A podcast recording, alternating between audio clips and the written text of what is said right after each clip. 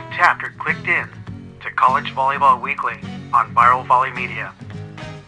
Now here's your host, Rob on Mike.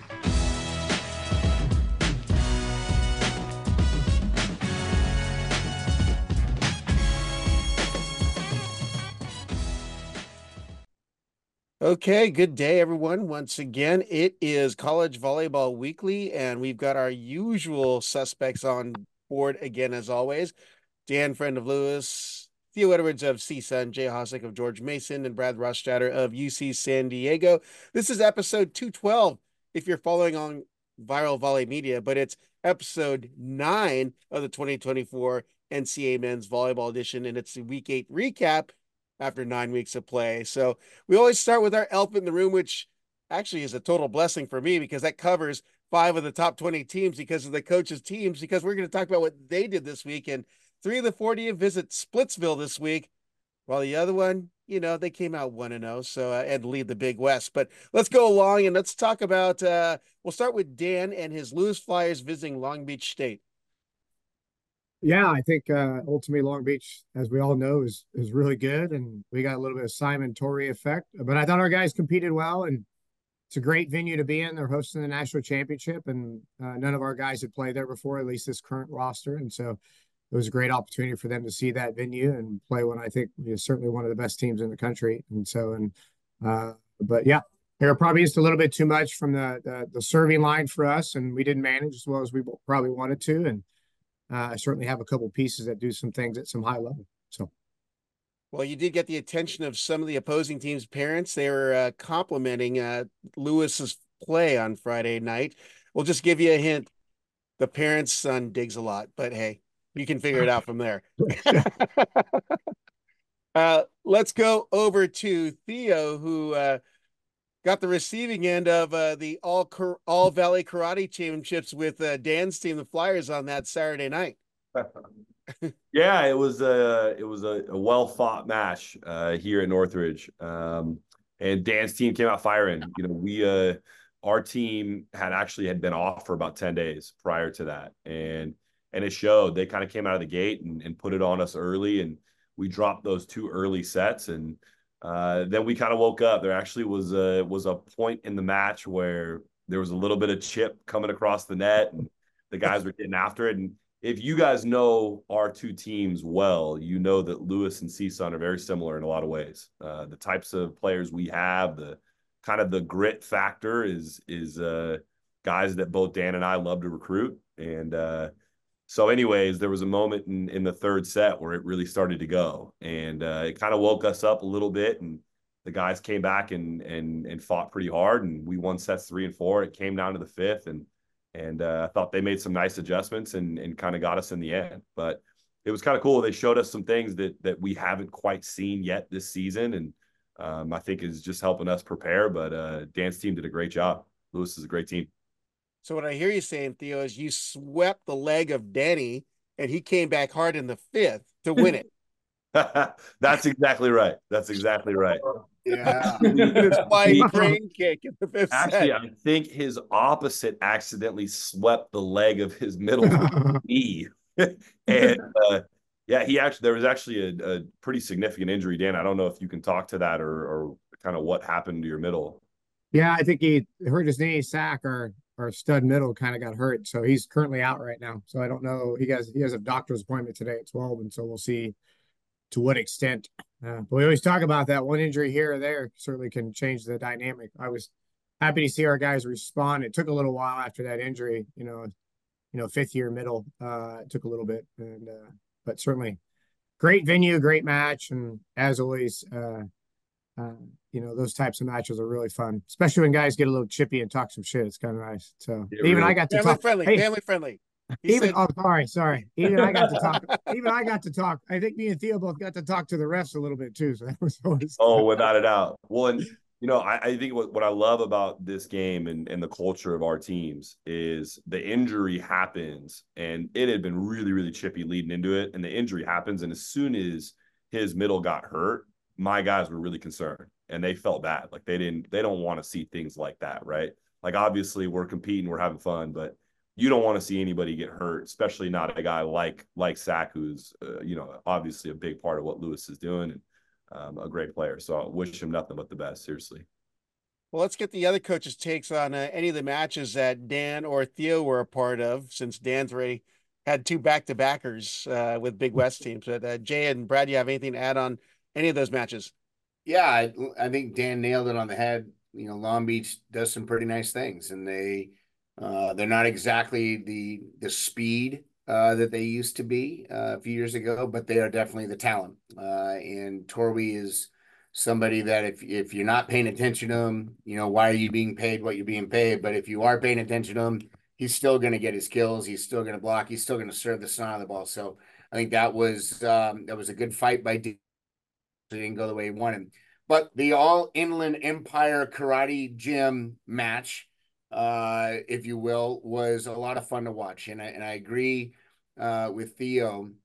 I like to recruit kids like that too. And I think, uh, you know, Lewis and Northridge and us, and there's a few other schools around the country.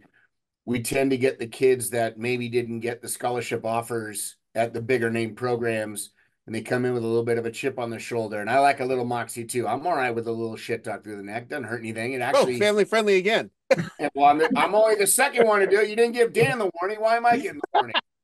Jeez, Louise, you're like I didn't give Dan the warning. he, he, gave me the he gave me the slap on the wrist. So. Uh, yeah, I didn't see that. Uh, but you know that's that's uh, that's the indicative of both programs. And when when you get a little chippy through the net, if you're if you've ever watched men's volleyball at any level there's going to be a little bit of moxie going on, and that's okay. We're not we're not getting the you know to fisticuffs. We're not throwing blows. We're just having a little bit of fun between the net and chipping a little bit and getting under somebody's skin, and there's nothing wrong with it. I myself had this weekend an incident where that kind of happened, and it just you know it is what it is. But uh, it's fun to watch two guys that I know getting after it, and and obviously one of them came away with the W, but it was a great match to watch. I unfortunately only got to watch the last 10 points of the, the fourth game and watched the fifth. And yeah, it was, uh, it was a battle and, uh, and I appreciated watching it and I liked what, uh, what was going on. Yep. Brad, your take. Yeah. I mean, I didn't watch the Lewis Long Beach match, but, uh, I got to tune in. I saw the third set. I think I saw some of the chippiness that these guys were referring to and, um, definitely was fun seeing. I actually saw Theo and Dan chirp back and forth a little bit. And I don't know if they were chirping at each other or the the R two, but um, definitely was entertaining. I was like, oh, there we go. uh, I was bummed with Dan's attire. I was really expecting suit and tie, and if not tuxedo, because apparently this is a fancy podcast now. Because well, you have to um, use, which we'll get to that later. We're informal. well, they had matching shoes. Don't, don't worry. Had matching red shoes. I thought that was cute. Both, both staffs are matching. Both staffs had matching red yeah. shoes. We planned that just so you guys know. That so. seems to be a new trend. The staffs matching across the board, which, uh, yeah, that is what it is. Uh, but volleyball wise, uh, really evenly matched. I think uh, we had Lewis was a little bit better offensively um, throughout. CSUN was a little bit better in serve receive um, and their serve scored a few more points, got a few more aces. Um, but Lewis served in at what it was like 88% uh, at a pretty ridiculous rate. So that creates a lot of stress over the course of a five set match um, on the setter on the offense to having to be able to attack consistently um, against a well coached, well formed, well team that Lewis will have. Um, but definitely fun to see. Um, you know, I think two two good setters with Morgan and Constable going at it um, was uh, probably my favorite matchup to see. Well, I thought was interesting is so you got Dan's guys, uh, Max Rocky at 13 kills, Seaver Drolsom at 10. And then on the other side of net, yeah, Kyle Hobus lighting it up for 25 kills just by himself. So obviously uh, your guys are spreading out a little more and and uh Hobus had the hot hand. So uh pretty sure if I if I had Kyle Hobus, he'd had four video attempts in my gym too, just so you know. That guy's pretty good. Well, let's go to our other Splitsville match of the week, and that's uh, involving Jay Haas because he takes on Luke's Golden Eagles of the University of Charleston. Uh, wow, that's quite the battle there, Jay. Well, if, if you're not paying attention to Charleston, they're they're a good team. Uh, I think 75 or 80 percent of their starters are all foreigners. Um, and those kids come in and they've got a big chip on their shoulder. You know, they're they're playing with big teams, and I know they're coming out this week to see uh, see Theo and a couple other teams out there. Um, you know, they they they bring it. Uh, they got a couple of guys they can bring it from the service line. They got a kid named Raz Jesse Delaney, uh, who are Delancey. Delancey. Yeah. The last time I checked, he touches 18 feet, uh, and literally uh, was hitting over the top of one of our guys who touches almost 12 feet and was just hitting over the top of him. It was stupid. Um, and so that first night, I didn't think we responded very well uh, to a couple of points here and there that I think could have made the difference. You know, we lost the last two sets in deuce, and uh, you know it's a good team. And uh, you know, the next night we made a couple of adjustments and and went out and, and kind of a similar result in games one and two, and then you know, had to had to fight our way back. We were down 2-1 and and luckily pulled it out. We were down, I think 14-11, I think at one point, and uh, ended up or 13-9 or something like that, and ended up winning the game. Uh, and that uh, was a big win for us. I think I think Charleston thought it was in the bag, and and we had a couple other things for them. So um, it, Charleston's good. There's no doubt about it. If you if you uh, if you understand men's volleyball and how it's going these days, these Division two teams and a lot of these foreign heavy teams, they've got kids that can ball across the net. So uh, I was I was proud of my guys to grind one out. Uh, but yeah, one on one on the weekend with that kind of team in their place, I'll take it. From a non-coaching dude here on the other side of the screen, I looked at uh, Reese Justin Lancey's numbers. Night one, 10 kills, and then second night, 27. What adjustment did they make to get him that offensive production? Well, they they literally just went, "Hey, there he is. Let's give him the ball," and uh, they just got it up to him, and and he would just go over the top and just, you know, pop it down on the court. It's kind of tough to to play defense behind that. He doesn't bring a ton of heat. It's not like he has an Ethan Champlin arm where it's just coming at you at a million miles an hour, um, or Camden Gianni where it's just you know he's he's bringing the heat from from all different places. He just goes over the top of you, and it's hard to block that for obvious reasons. And, you know, maybe it was a mistake. They didn't leave him in, in the front row in the last couple points of the game, but, you know, we'll take it and, uh, and ended up with a W, and that was good. Yep. Any other coaches' takes on the Charleston George Mason matchup? Yeah, I, I thought just... it came down to you had Liam Friend for Jay and then Ross Jesse Delancey, who was SIAC Player of the Year at Benedict College last year and just an impressive athlete. And obviously that performance in night two um, but I think Liam French also had a hell of a performance. I don't know if it was night one or night two, Jay, but I think it was like 22 kills, a couple aces, and some blocks. Um, so I thought those two players specifically stood out. And then also for Charleston, granted, we play them on Wednesday, so um, watched a little bit more on and that side of things. But I think their block was pretty good, and um, their opposite, Garrett Schnicker, um, got a lot of swings. wasn't super terminal all the time, but pretty effective through his 60 plus swings he had over two two matches. Yep. Dan? Yeah, I just I think getting a road conference win against a great team is always good. I mean, Jay gets a split on the road, and uh, you know, I I'd still go back a little bit. I I want Charleston to schedule a little tougher in the beginning of the year. Where does that set the table for them? I mean, they got some really good players, and and certainly it's probably a philosophy. But I, I think when you challenge yourself early and it puts you in the conference play, how does that set the table? But uh, and I think you'll just see them continue to battle with the, the rest of the EIVA conference games. But yeah, I think this West Coast swing will be interesting. How does Char- Charleston fare and uh, how do they do against a couple of the teams that's going to um, be in front of them? So, yeah. Anything else to add, Theo? Yeah, I mean, obviously, with us playing them this week, um, we'll be studying these matches pretty closely. And uh, you know, I saw the Delancey numbers, the 27 kills. I was like, oh, that's nice. But then to see he also hit 524 while he did it, that's absolutely shocking. I mean, that's Jay took the block away. That's why. yeah, apparently. um, but yeah, I, I, agree with Dan. I think to get it to get a road split against a team like that for for Jay and, and George Mason, I think that's a just a fantastic job. And obviously, those guys are playing some pretty good ball. And you know, hopefully, uh, Brad exposes some of their weaknesses for us on Wednesday, and when they come here on Friday, we can be ready for them. there we go. It's a team effort here. Yeah, Let's hopefully hopefully their setter is healthy. I know he went down in the fifth uh, with with a, a head injury, but I don't know how serious it was. I'm hoping he's in because uh, when he's in there, he runs a good offense. Yeah, yeah. Hopefully uh, everything works out all right for their their trip out.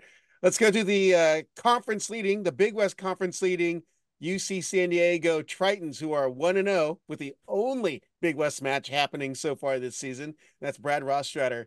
Uh, talk about your match this week. First off, we had a college former college volleyball weekly contributor in the stands, and I wanted to see if you guys could guess who it was. Oh, David Hunt. Yeah, that wasn't very fun. I thought you guys were all going to go with Barnett there, with uh, his son being on the team. oh Uh, and he- uh, what was the explanation why he was there? Is what I want to know. uh, he was working a uh, college clinic in the area. Gotcha. Local clubs out here. Um, but yeah, it was funny. Uh, after the match, seeing him in all the burn orange and and get to talk with him it was it was great to get to talk and catch up. With his Uh, two national championship rings in your face. Yeah, yeah, he hit me a few times in the arms. I'm still bruised from it. Uh, but uh, for our match, it was uh, it was a battle, and Santa Barbara has been cycling through a few different lineups. They've been going back and forth with Baglio and Walmer, um, which were two setters that we didn't know who we'd see. They've been moving around three different outsides between Court, Berg, um, and then Patrick Kane, not the hockey player. Um, and we were really intrigued to see what they would end up doing. And um, with really, they had two weeks off. They played Cal Lutheran last week, so we didn't really um, have much to see or much to look at in terms of what they were going to do. So they came out. They had a little bit different lineup, but pretty similar to what we were expecting. And then um, we uh, we didn't play great uh, in serve or serve receive, but we played well enough to create some chaos for them. And our block defense did a good job slowing them down and um, really neutralizing everyone but Jess Bianchi. He still is good. Um, crazy concept um, that if you're good in January, you're still going to be good in, in February. but uh, from there, you know, after we won the first two sets, Rick made some changes, got a new outside in there, got a new middle in there, got the um, got the other setter in there and being Walmer. Um, and they came out with a bunch of energy and and um, really played a lot cleaner in set three and our our serving broke down. And then step four, we kind of bounced back up and and we're able to finish it off. So nice being the first Big West match, and even nicer coming out on top of that first Big West match. And now we're on to Charleston and Irvine this week. Yep. Any other coaches want to chatter in or chime in on uh, Brad's match against UC Santa Barbara? Yeah, Santa Barbara is retooling this year. Uh, they're, you know, Rick is a, a very well established and well respected coach and, and knows what he's doing. And, you know, he's, he's got some players that he's kind of rotating around to see what, what'll work. You know, he's, I think a lot of teams are, are figuring out probably a large part of their, their, their starting group by now. Uh, and Rick's still figuring some things out and some players are responding first nights and maybe not the second and kind of retooling a little bit, but you know, Santa Barbara's still a scrappy team. I mean, just ask UCLA. They can, if they're not paying attention, you know, they can get up and behind them. So, yeah, it's a fun match to watch, and, and kudos to uh to Brad and his team. It's a nice win. Yep. Anyone else on the screen want to uh, chime in? Yeah, I think I'll just chime in about Sebastian Lara, um, transfer from Loyola, right? Yeah, Loyola and Santiago Canyon, Orange Coast College. Yeah, I mean he's he's he's been a lot of places, but a really talented kid, super talented arm, and um, you know, nice to see him get in and have some production. Uh, but to have this early, you know, for those that don't know, San Diego and Santa Barbara are the furthest two distances essentially in the Big West, and so splitting up those matches, giving them an opportunity to to uh, to play in different weeks rather than having to play the back to back, which is traditional for all of the other Big West teams. Um, nice to get an early Big West matchup and and have that that volleyball being played uh, in February. Kind of cool. Don't Yep. uh, don't let Hawaii hear you say that Santa Barbara and San Diego are the two furthest away from each other because Hawaii. Yeah, they don't they don't count, Jay. They're an island. Hands across America never got to Hawaii. My my only added piece was I'm not sure you want to play Santa Barbara in the first round of the conference tournament. yeah. No one wants to play Santa Barbara in the first round. I know You everybody's might- looking. Yeah, I think uh, it'll be interesting to see where he's at in a month and where his pieces and tools are at. Now he's doing things because they certainly have some talent. I think Yeah. kudos to Brad for taking care of him, but I think it'll be interesting to see where those guys are at in about six weeks. So Yeah. Well, let's go into the uh, rest of the play, which still a bunch of Splitsville matchups. Let's start off with number 12, Loyola at Lindenwood. And in that series was interesting because he saw the return of Dan Mangun on night two of that matchup after Lindenwood upset Loyola on night one. And he comes up with a 52 assist, ace, three block assists, and seven dig performance. But let's talk about the entire series there, guys. That's a uh, Dan, uh, why don't you take a shot at it since it's your home conference? Well, I told you Lindenwood was good. We saw it firsthand ourselves. And so, um, you know, certainly, and then Lindenwood had to, uh, or Loyal had to play back to back down there. Um, so, but uh, yeah, you know, I think um, not surprised with seeing Dan Magnum out there. I'm a big fan of him. He's a super good setter. We know he hurt his wrist in the fall and was working his way back. So I think it was only a matter of time before the door opened and you see him step in and really capitalize and take an opportunity. Uh, I'd be shocked if he doesn't stay in that role for them. But they certainly have two other talented setters, but he just brings a ton of experiences and been in that role for a while. So, uh, you know, compliment to him uh, getting in there and taking care of business. Um, but yeah, Lindenwood's going to beat some teams in conference. They've got some pieces. You saw Ian Schuler go off the first night um, in terms of that. It was really good. And, uh, but they've got this three pin system and a, a senior setter uh, who's been around, who does a nice job of, uh, of running the offense. And so, uh, but yeah, Splitsville, like you said, so not surprised with that. So, yep. Any other coaches on the uh, Loyola Lindenwood series? Uh, I'll just comment. I mean, there were five split matches this weekend. Uh, and I, I know we're talking about Lindenwood and Loyola, but Harvard, Princeton, us and Charleston, UCLA, BYU, Pepperdine, Stanford, Linden, Loyola. I mean, those are all top quality teams.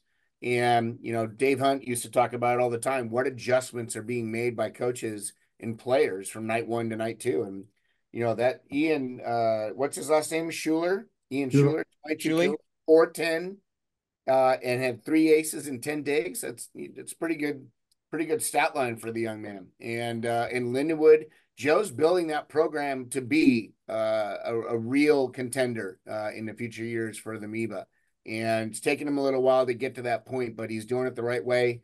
Uh, and he's got players that are are like Northridge, like Lewis, they got a little chip on their shoulder, and I like that. And you know, they come in, they play hard, they're a good group of guys, uh, and it's going to be neat to see them come tournament time.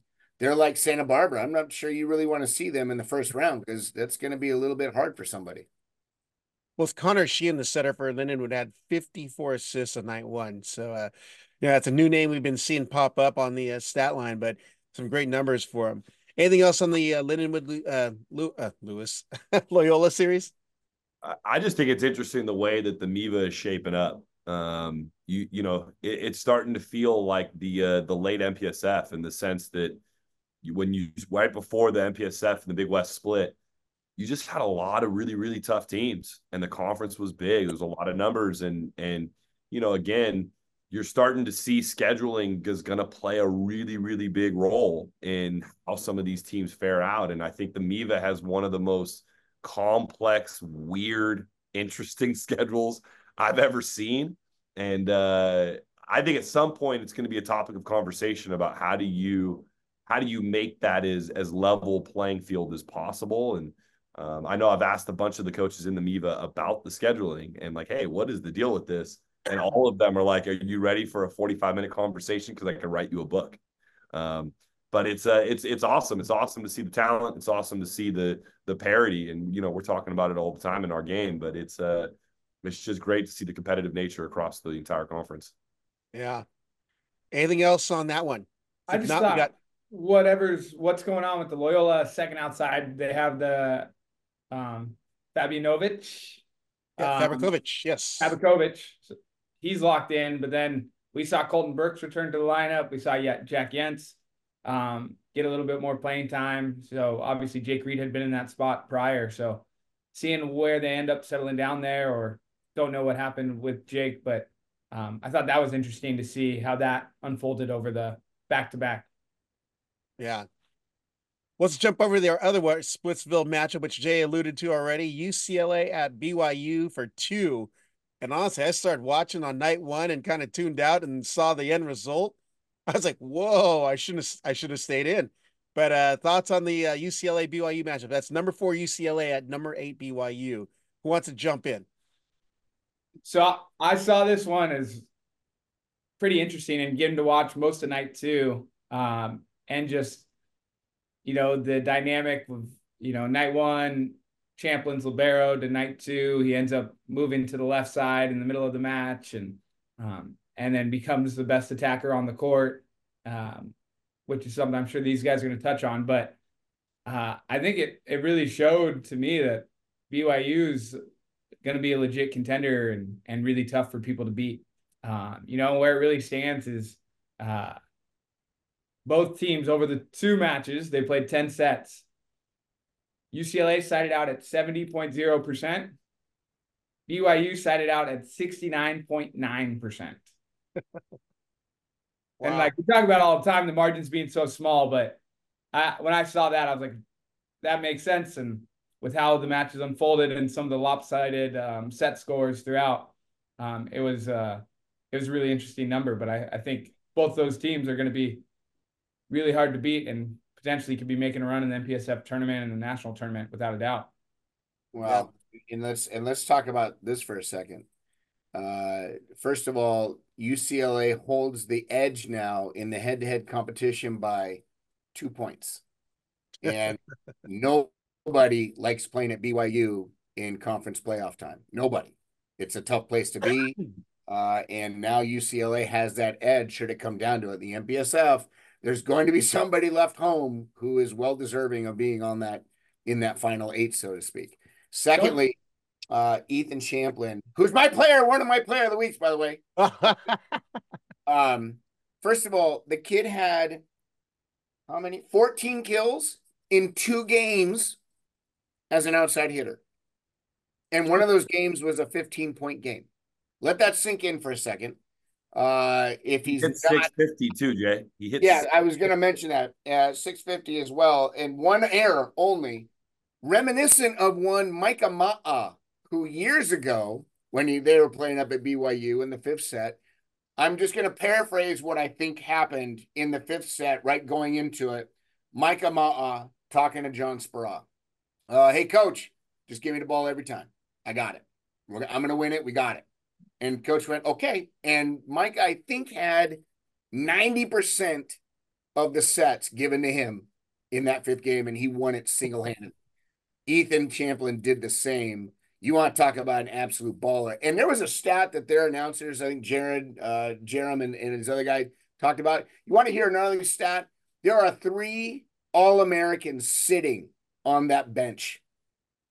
So when you reload, the bullets you're reloading with are the exact same. And he just goes like this and goes, Up, oh, you don't have it tonight. We're putting this guy in over here. Oh, still same. Oh, you don't have it. But hey, you can hit. Let's put you in the outside instead. I mean, it's a ridiculous, ridiculous number to have depth wise. But it was a super fun match to watch.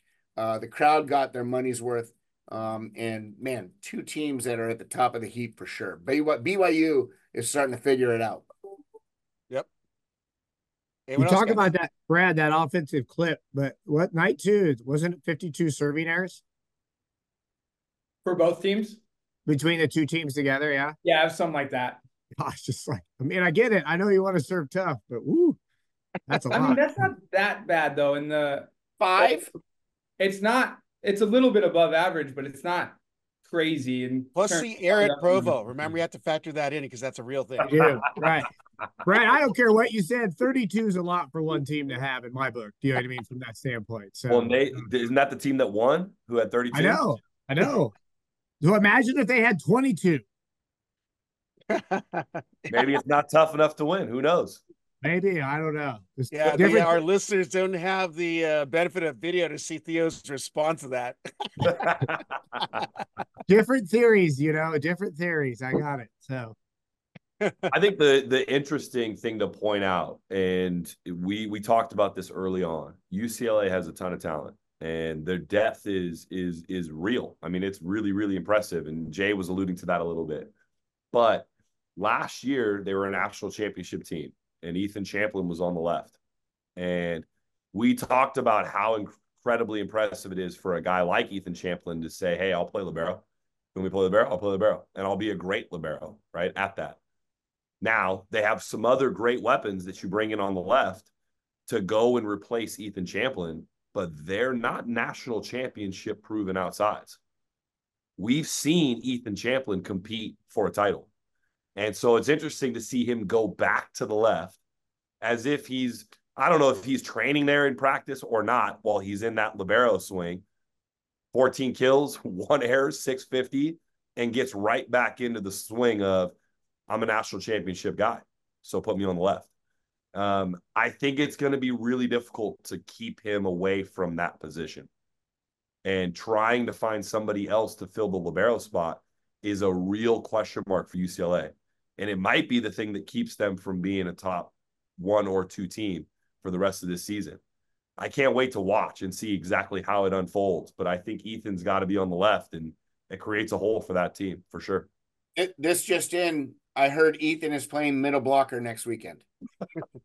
and we'll lead the and we'll lead the country in kills and hitting percentage per set. Well, Theo, I just have to correct one stat because they do have someone who was the most outstanding player of the NCAA tournament who stepped in to play libero, and that would be Alex Knight on night two. So, yeah, and, and Alex Knight, obviously a, a fantastic talent. Is he a national championship libero? well, he's he's definitely winning the height of all liberos in the country. he, he's the highest jumping libero. That's for darn sure. yeah, that's, well, uh, great... that's pretty pretty stupid stat to have. Jeez. Great ball in Provo between two top eight teams. Let's go to our next one. Number five, Stanford at number 10, Pepperdine, another Splitsville match. And I'll let one of you guys say, let's go with Brad because that was his former uh, stomping ground. So yeah, it was. Uh, I was really intrigued to see the lineup change from night one to night two, and basically Stanford going with Will Rotman. And I don't know if he's healthy or playing through whatever he's dealing with, um, but he looked just fine in terms of his performance. He he played great, and um, it's no shock that you throw him in the lineup, and then the other pins get a little bit better. The other the setter feels a little bit more comfortable. Uh, you know, I thought one thing Pepperdine did really well was neutralizing the middle attack. Um, Ethan Hill, Adam Chang, both were held down. Uh, Nathaniel Gates performed pretty well. He hit about 400, um, had eight kills, nine kills, if I remember correctly. Um, but uh, I thought overall, just Stanford's pins were um, more dominant on night two, and then Pepperdine's pins were better on night one. And that was pretty much what it came down to. And I thought Pepperdine, Ryan Barnett, which was someone who hadn't been in the lineup a ton, came out and performed great. Um, I could look up the numbers, but um, he stood out to me as someone that like hadn't been playing, and then he's in the lineup and he's playing really well and giving them a, a nice spark. Yeah. Barnett had 20 kills, hit 389, four blocks, six digs, or 22 points. But that was night two. We got to find the night one stat. But anyone else want to talk about that Stanford Pepperdine matchup? I was just uh, Brad mentioned uh, Barnett. I thought you know good to see him on the lineup, and yeah, two good nights. He was good the first night too, I think. So hit 600, uh, I think 14 kills or 13 kills or something. So um, so certainly seeing a guy that we know is pretty talented plugged into the lineup, and um, I still feel like Pepperdine like is figuring out the right pieces. You know what I mean? I think Stanford knows the right pieces when they're healthy. I think Pepperdine's kind of figuring it out a little bit. I've seen, we've seen a couple lineup changes and certainly I've watched them a few times, and so uh, and I think they're figuring it out and continuing to get better. So I, I, I agree with Dan. Pepperdine is usually by this time they've figured out what the what the right fit is for everybody, and they're still tooling things around a little bit. And you know, Akinwumi arguably is is a player that could probably play all three positions um, and and be successful. And he's moving around a little bit, and so um, you know, Stanford Stanford's got a lot of guys that can bring it and a lot of upperclassmen that are, you know, wanting to wanting to make a name for themselves. So kudos to uh, Kosty and his crew. But yeah, I think I think Pepperdine's kind of figuring it out still. Yeah. Well, uh, was it uh Barnett's night one numbers 12 kills, zero errors, 667, six digs, and 13 points. So correct in that uh, Barnett is having a great weekend of play and really picking it up for Pepperdine. Um, that brings us to well, one of the uh, the teams that we haven't mentioned, CUI at UC Irvine worked one of them, watched the other one, and uh, one of the things that really stuck out for me is sure William Darcy's now in the lineup and he's beginning to get a groove onto that system, but it's the play of Akil Tangatur, the OH2 that stepped in for Nolan Flexen, who's been so good in serve receive and defensively, and he just chips in a couple numbers, but he's provided such great balance to the Irvine attack, which is running pretty quickly. And it kept me thinking because of one of your guys' comments last week about Brett Sherwood's beard game. Like, Dan's got a really good beard game. So Irvine goes out 2 3 0 sweeps of uh, CUI, but, uh, you know, well, let's go to Jay since that's his uh, alma mater for his master's. Nice. Uh, two places that I either worked or got my uh, master's degree at. Um, you know, UCI and, and Concordia used to be, uh, in my eyes, a pretty hotly contested match. You know, Concordia was kind of the little brother, so to speak, and they always kind of got, you know, the, the shorter end of the stick, if you will, in terms of recognition that they deserved. And the coaches over the years kept building that program up and unfortunately just never really got the full support that it gets. And I hope that happens sometime soon. But you're right, Tankator is an experienced veteran. You know, he's been there, he's been a starter, he's been non-starter but he's always there waiting to go and he just comes in and get the job done. He doesn't thump his chest. He's not, you know, all loud and wild and crazy. He's kind of, you know, flies under the radar a little bit, a little blue, just blue collar, getting out and getting it done. So super stoked for them on their win. Uh, I still think Shuey has the best beard in the game, but it's quite a few teams. You know, Dan has a guy on his team that's got a pretty strong beard game, as well as Dan having a strong beard game. So uh, that might be this might be the year of the beard, if you will. When we're not counting Theo out, he's an honorable mention. uh, it's not not not nearly as strong. Not nearly. Hey, I'll, I'll give Sherwood some props. He's got a better beard right now, but I've got longevity on the guy, so I've had my beard a long, long time, dude. I mean, and lots of different phases, so I'm okay. So, but props to Sherwood uh, in terms of that. Yep. Anything else on that matchup? Yeah, I, I think the the interesting stuff. You know, I didn't have an opportunity to watch these, but obviously for for Irvine to get both in three um, and handle it well was was was a telling sign that they're starting to put some things together and get some consistency. Um, you know, Hilir Henno, I would have expected in a match like this to have a ton of aces. Um, looks to me, statistics wise, only had one through two set two, two through both matches, um, which is a little bit surprising. I feel like he's had a little bit of trouble getting the the groove of that same off speed serve that he had last year. Last year, he was able to paint it on the 10 foot line and it was really tight to the net and um, hasn't been able to control it quite the same this season. So it'll be interesting to see if he starts to gather that. I'm sure by the time he's playing in Northridge, he'll have that down just fine. Um, but uh, but he's playing great offensively, right? 12 kills, 474 on the first night, and then also to see William Darcy really starting to put put up some production and and be a kind of a staple piece for them. He hit 409, 11 kills, and eight digs, which I thought was impressive for a big guy. Big guy getting low, digging the ball. I just uh, posted that rally on my Instagram. Is in one rally. Was it all in one? it seemed like come it. on now, come on. Stat pattern. no, but I thought there. You know, obviously, Brett's doing a nice job for them, and you know, to have the the type of outside hitter that they have that's on the bench um, but still having the production that they have. It's testament to their team. They got a lot of offense. Yep. Uh, anything else to add, gentlemen?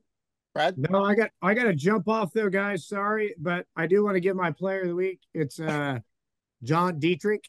Uh, you saw Purdue Fort Wayne get two uh, wins against McKendree, a key conference wins, and one got pushed to five. And so, pretty sure I've double checked, but I think he had 19 kills back to back nights in terms of that. And they had to squeak it out in the fifth game uh, to go a couple extra points. But uh, yeah, again, another gauntlet MIVA match. But uh, great seeing you guys. Good luck this week. So hope for good good, uh, good diagnosis for Ray. Appreciate it. All right, that's good. Fever taken care of. See you, Dan. Good luck yeah. this week. See you, Dan. Well, that leaves us four here. Oh my, what trouble can we get into? Well, uh, let's go to the other matches, and it's a team that we don't get to mention that much. It's Hawaii, who's on 11 match winning streak, played Missouri A and T twice, and if everything serves me right, that is the first time they've ever seen each other. So, um, Hawaii is is playing with their lineup too, but they're a good team. We all know that, and we're just waiting for the brunt of the Big West Conference play to see that on display. But I wanted to get your guys' thoughts on any on Hawaii, any chatter that you guys have heard. Nothing, huh? No, I mean it's just for them. It'll it'll things will get going. They have this week, I think, Sacred Heart, St. Francis. Sacred Heart. Sacred Heart. Um, you know, but then the week after, I believe they're at Long Beach, so they they jump right into the thick of it um, in two weeks. Yeah, I think the I think the big question week is they've had a couple weeks now where the quality of the team is maybe not at the level of Hawaii. Uh, and then this week coming up, I'm not sure Sacred Heart's going to push very much. It'll be interesting to see. You've noticed a few teams, ours being one of them, Dan's being another, uh, Theo's being another. When when you have a couple of week break, it takes you a little while to get back into game ready mode where you're kind of in the rhythm of things. Hawaii's starters I'm I'm not sure if they're starting every match and then coming out, or if they're using a whole nother lineup to give guys playtime. But come time when it goes out to Long Beach, are they going to be in that mode? Uh, and or will it take them a little time to to get back up to it? I don't know. I don't know what Charlie's doing. Don't claim to know, but it'll be interesting to see if that is indeed the case because Hawaii's going to be dangerous come tournament time for sure. Well, and I'll give you guys a little bit of insight. You know, the the Big West, we've been we've been the coaches have been talking quite a bit about scheduling and specifically kind of what's going to happen in the future um, about in terms of is the Big West going to stay at six? Are we looking to potentially add some new teams? Right, you've got Menlo and Vanguard and and even potentially Stanford looking to make some adjustments in terms of their conference. Um, that's a question that's in question right now. In addition to that we're talking about the month of February because the month of February, due to the fact that most the other conferences have started competition, the scheduling is brutal and can be really, really difficult. And obviously, for a team like White, um, who's got to get on a plane and go quite a distance in order to get matches, that that February schedule is really, really complicated for them. And so I just had a, a conversation with Charlie this past week and and talking about kind of where do we where do we try and position ourselves in the future to continue to make sure that February is a really competitive month? And how can we do that from a scheduling perspective to really benefit the Big West? So um, I'll keep you posted on the podcast in terms of where that discussion lies, but um, it's really interesting, and I think it's a valuable one to be had for sure. Yeah, you, you it's I'm glad you you talked about that. There's a few conferences that only have six teams in it. Uh, NEC being one, Big West and the EIVA. And SIAC too, but they go to seven with a new program they just had. yeah, added. yeah. So you you know you got you got some some problems or challenges, if you will, with number of sheer matches in the conference. And if you're trying to play those matches, obviously in April, which is where you know the playoffs start, and then you look at March and you kind of shift around a little bit because of everybody's spring breaks, doesn't leave a lot of stuff in February to be able to have to play conference matches. And so I'm interested to see what the Big West does with that. I've I've heard the rumblings.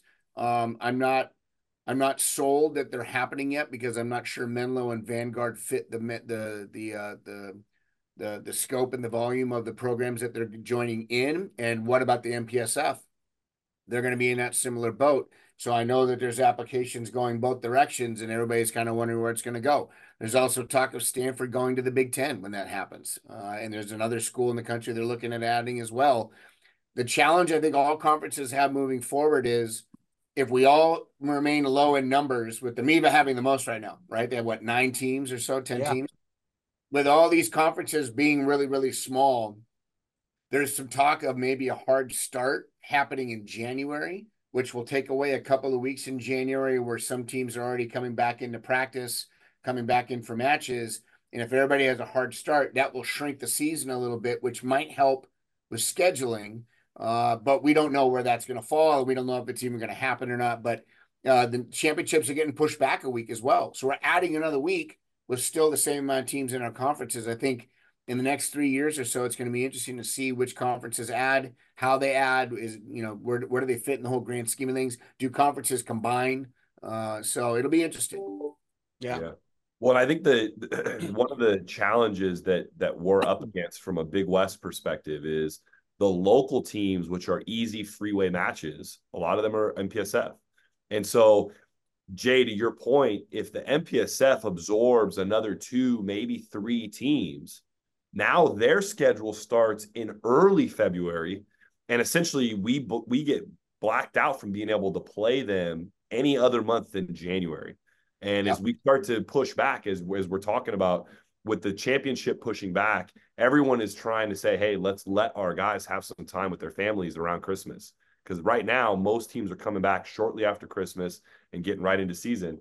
If you start to push back, you're talking about a four week window for the inexpensive freeway matches for both the MPSF and the Big West. Um, it's an interesting issue that I don't know that anybody really thought about in the foresight of the at least the foresight of the split of the two conferences. So it'll be interesting to see where this heads and and kind of how we mitigate it. Yeah. Yeah, the, the the topic is the Jeff Goldblum response in uh in Jurassic Park. It's great that we could do it, but should we? And I think when the conferences were splitting apart and everybody's making their moves, hey, that's great, we can do this now, but should we? Is it is it going to help out? And I don't think I don't think the foresight was definitely uh, being talked about for sure. Yeah. Well, we do have a third team in that's going to be coming in. You said already mentioned Vanguard and Menlo, but there's also Robert Jessup College in Northern California. That, William Jessup. William Jessup, Robert Jessup. I'm thinking maybe a Top Gun. I don't know that character, Jester. Cool name, by the way. um, oh. But they're um, with that, with the additional teams in in Northern California now. Um, I'm wondering where they're going to fall. They, I thought I've read in the releases those three are going to MPSF regardless. But if if William Jessup is smart, and, I, am not saying they are, or I mean, I'm not saying they aren't. that choice of words. I would just jump on board with wherever Stanford goes because that's a natural travel partner for them. Uh, it's still a two-hour drive, but Stanford's going to be with Menlo though. Stanford well, that's also true. I, I, that's that's very very true. So Jessup might be on their own, uh, which might suck, but they'll be the Hawaii model, which is what everybody else seems to be doing these days. But it'll be interesting to see what the MPSF does because that conference, if you've been a part of it as long as all of us have, it has gone from the absolute juggernaut that it used to be with 13 or 14 teams that were just nasty to all of a sudden now having really small group of really really well-known teams and then a whole host of new schools that really have no history whatsoever and so the mpsf gets watered down a little bit, but it takes time to build a program. You never know where those teams end up in five, ten years. Yeah. Well, the other team that we need to mention because they've got an astounding 13 match winning streak and are 13 and 0 this season. That would be the Grand Canyon Lopes. Um, thoughts on what they're doing so far after the two wins uh, at U, uh, with USC in Phoenix, and then prior to that, the two wins at BYU we already talked about listen, I'm, I'm just going to quote Fred Durst keep rolling, rolling, rolling, rolling. They're just doing their job. Man, they're going out and they're crushing people. So they got my number one vote, hands down. Until somebody beats them, they're going to be my number one, hands down. Ooh, look at that strong. And then Brad or Theo, anything else to add on uh, Grand Canyon? I mean, they're just playing with a lot of poise right now. And there was even a stretch. They're up 2 0 on USC night two and I think SC was up 24 22 and they side out, they earn a point, and they end up winning 29 27 after um, an ace by Rico Wardlow gives them uh, advantage. Then, you know, a couple side outs back and forth, they, they take the math And just seeing that, and it looked like Carter Rogers, at least in the live stream, looked like he was um, pretty tired or maybe beat up or just kind of worn down from the back to back. And you know, and they're just humming on all cylinders, you know, and I think, um, you know, that three headed monster of Nick Slight, Gianni, and Jackson Hickman, uh, mm-hmm. you know, is supported really, really well. I thought their Libero, um, from what I saw early on in the year, was a question mark and seems like he really has solidified his role there and really gotten um, really comfortable in serve receive with Hickman and Rogers uh, alongside of him. Well, it seems in the coaching circles, Nick Slight has also been getting a lot of the attention because he's been doing a really good job. And I haven't seen Grand Canyon in person, but you know, obviously the winning speaks for itself. So uh, doing some great jobs. He's got great options. I really feel like uh, Cameron Thorne and Rico Wardlow are the ignored offensive threat on that because they have the three-headed monster of uh, Gianni Rogers and why am I I'm forgetting the other oh Hickman. So, uh, but I've watched what they've been doing. They've been they string together points defensively and offensively.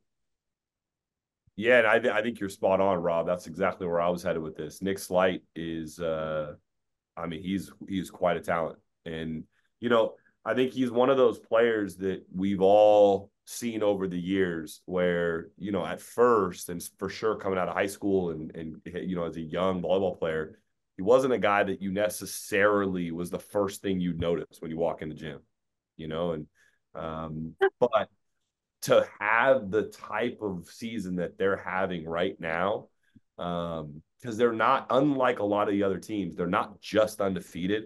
They are beating teams with absolute consistency and every single night playing at a really high level. I mean, those two sweeps over BYU are probably some of the most impressive wins that I've seen in the last few years. Uh, I mean, really, really impressive to go up to BYU and do what they did after now watching UCLA have to really battle with that team just to get one in five up there.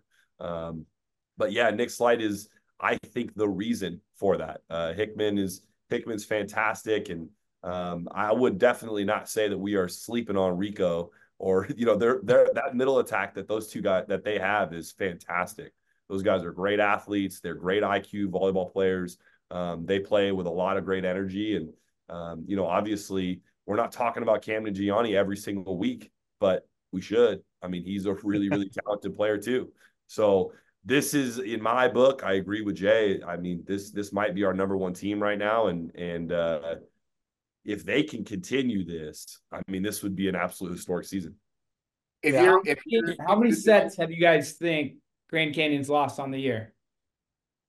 Four. I don't know. One. Oh. Three. Three.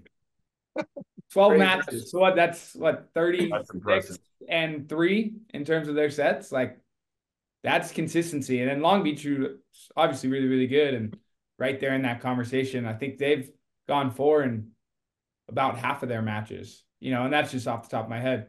But um, yeah, I think, and I think on Rob and Theo's point with the middles with Thorne and Wardlow, I think Matt August, um, who's the assistant there with uh, Matt Werle as the head coach, um, he's been doing a great job with those middles, whether it be Cameron Thorne getting thrown in the lineup last year as a true freshman and helping them out blocking wise and offensively.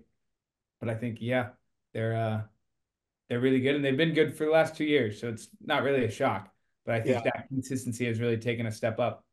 I gotta give I gotta give August a little love here. He is a good coach. Uh, also fellow Irvine Valley guy like myself. So super stoked. And you see Irvine and Hawaii. That's right. Um, but for those of you that that want some comparison of what Nick Slight is doing, he reminds me very much of a 15 year ago setter, uh, year ago setter. If you remember the name Luke Murray from Penn State when they won oh, yeah. 2008 smaller, undersized. Slight's probably six two or six three. Luke was six foot with shoes on if he was lucky. Um, but he ran a very similar offense, and he had players around him that had different needs. But he was able to provide each player with exactly the set that they need, and you could see him similar style, similar body type, similar uh, ability to sling the rock around. But it all looks really calm, cool, and collected. And all he's doing is going, hey, this guy's good. Let's go get him one. Let's go get this guy one. And everything's in the right spot. It's a lot of fun to watch. Yeah. We'll talk about Camden Gianni because, but not for his play, but realize that it was uh, five years ago that uh, he actually was had to be resuscitated. He had died for a few seconds to late end of 2019. And I believe this we're recording near his anniversary of his procedure. So uh, the end of January. Yeah. So uh, I I did the interview during COVID with Camden, and I was like, dang. And then he came back, became I guess as the I mean one of the jokes is freshman of the year twice, but uh, um, but I mean he's a legitimate player and uh, a remarkable story. Google it. He's been on so many different media shows, but I mean just the uh, the response of the trainer and another administrator on campus keep him alive, then stay alive and do what he's doing now. It's a great story. Love, I think love. Werle was I think Werle was the guy that that started the whole process to get him resuscitated. So got to give Werle a little credit too. Definitely, definitely so. Um, well, with that, let's. Uh, I know Dan Ray dropped his player of the week, but uh, how about you guys? Let's go. Uh, you know, Jay, I've been having you go last quite a bit, so let's have you go first this time. Yes. I got two for you. Uh, Ethan Champlin, uh, taking off the libero jersey, putting on the outside hitter jersey for two games, 14 kills, one error, hitting 650 in the win against uh, UC or against BYU at home or at their place. It's a massive, massive jump uh, in two and a half games. The other one is uh, Raz Jesse Delancey from Charleston, the guy we saw this week. He had 10 kills, hit 381 in the first night, 27 kills and 524 the second night. Uh, the kid is no joke in an altitude space that not a lot of people have. Uh, but um, yeah, he's he's got my nod for the week as well. Yep. Let's go over to Brad. Ooh, ooh, I got two. Uh, I'm gonna go um, the three-headed monsters we were just talking about.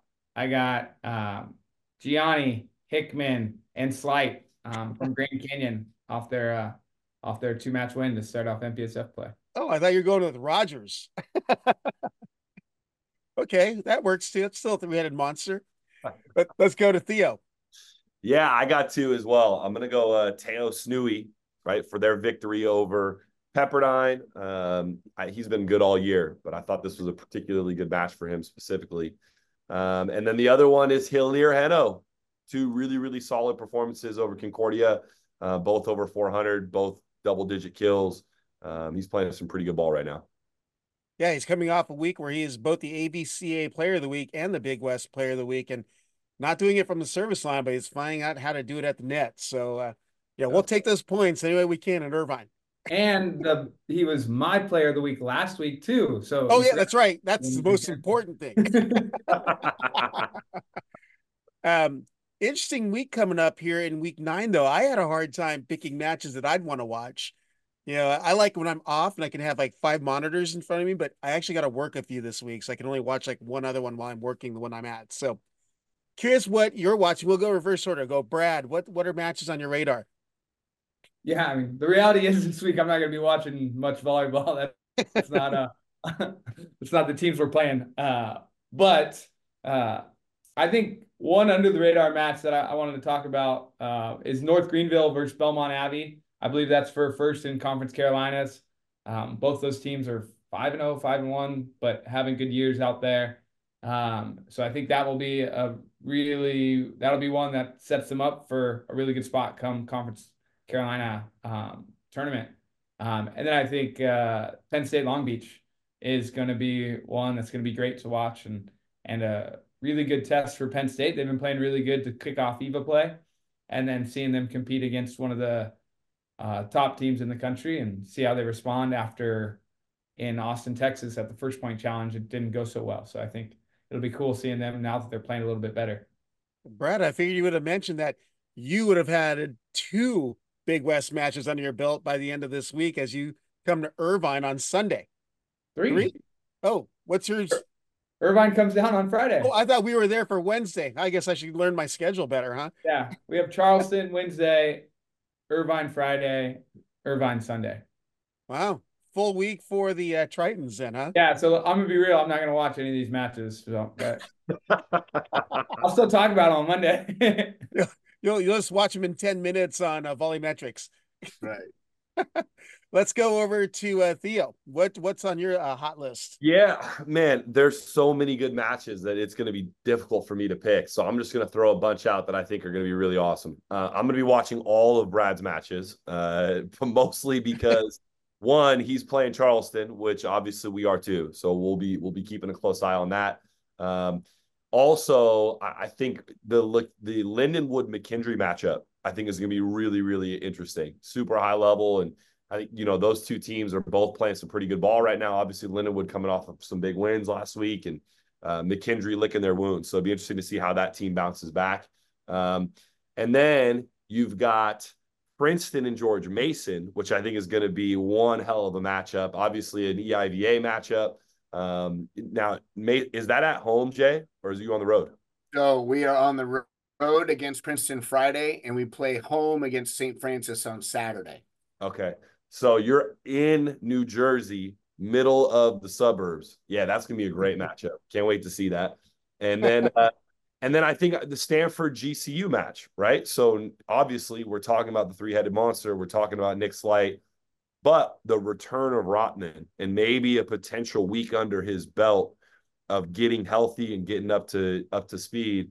Be interesting to see how GCU handles Stanford. Yeah, good calls. Over to Jay.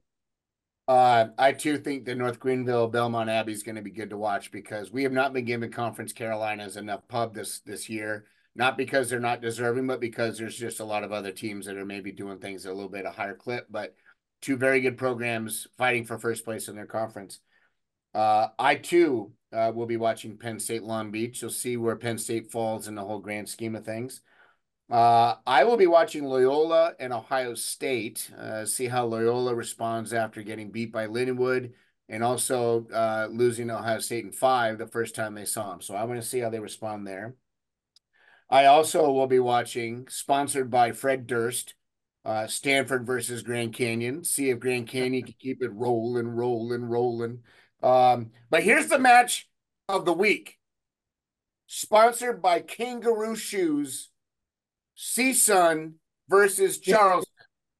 Both teams have a guy that touch 18 feet, and they're facing off against each other in front of the net and thing. So you got Jesse Delancey and you got Jalen Phillips, both who play at an altitude that the rest of us need binoculars to be able to see. These guys are going to be battling it up in the NASA zone. It's going to be crazy. and I don't know who's going to win it because they're both really, really good teams. It'll be interesting. And I will be watching that with binoculars because I won't be able to see them either. They'll be out of the gym. They're going to be on the screen and bouncing out of it like the old volleyball games. You won't be able to see them. So there's no need for the dome at the Matadome because these guys will oh, be flying out of it. You can't contain them. You can't. You just got to hope that they come back down, don't break an ankle for Christ's sakes. These kids are giant flyers. well, you know, I'm gonna pick one because no one named this one out there. LA Crosstown Series, UCLA and USC. Yeah, one's four, the other is in the 10 range, but you throw that out the window when it's a crosstown rivalry between these two schools because you know they want that Lexus Cup. they want those bragging rights in their gym. So, and fact of matter is, USC's got some really good things going on between Duker and Klein, really picking it up for the team. But they've got middles that just aren't getting the the love that they should be getting. And Kyle Paulson and um, Wes Smith because they are playing some good ball in the middle. And Wes Smith is seven foot. I I mean, he, and he's a thick kid for a freshman. So well, McMiggin at UCLA six eleven, so that that cancels out. so we uh we've got a lot of great matches. Uh still Big West only uh, three matches apparently now. Brad corrected me, and this is where SIAC goes into full effect this week also. But interesting on their schedule, they're playing some of those teams twice in the same day. So uh, I guess that's a you know the, the, how they've had to work it out. But we'll start seeing some SIAC records as well as we go on. But uh, with that, that concludes week nine, episode nine of our men's college volleyball weekly top 20. Uh, Dan Ray say goodbye, so whatever. Uh, Theo Edwards of CSUN, Jay Hosack of George Mason, Brad Ross of UC San Diego. Uh, best of luck to you this week. Looking forward to catching your matches. Thanks for listening to College Volleyball Weekly. Be sure to follow Rob Aspero at the Rob on the Mic on Instagram and at Rob on the Mic on Twitter.